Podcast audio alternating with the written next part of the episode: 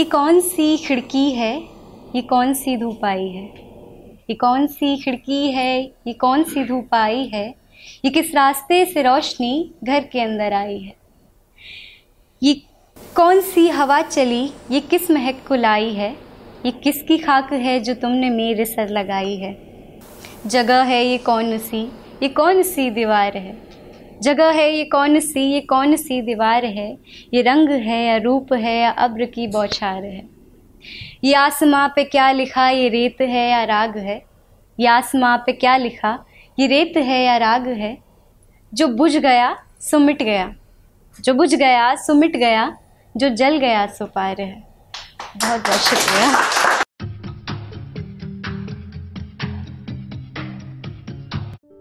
ये कविता your voice और हब होप के द्वारा पेश की गई है।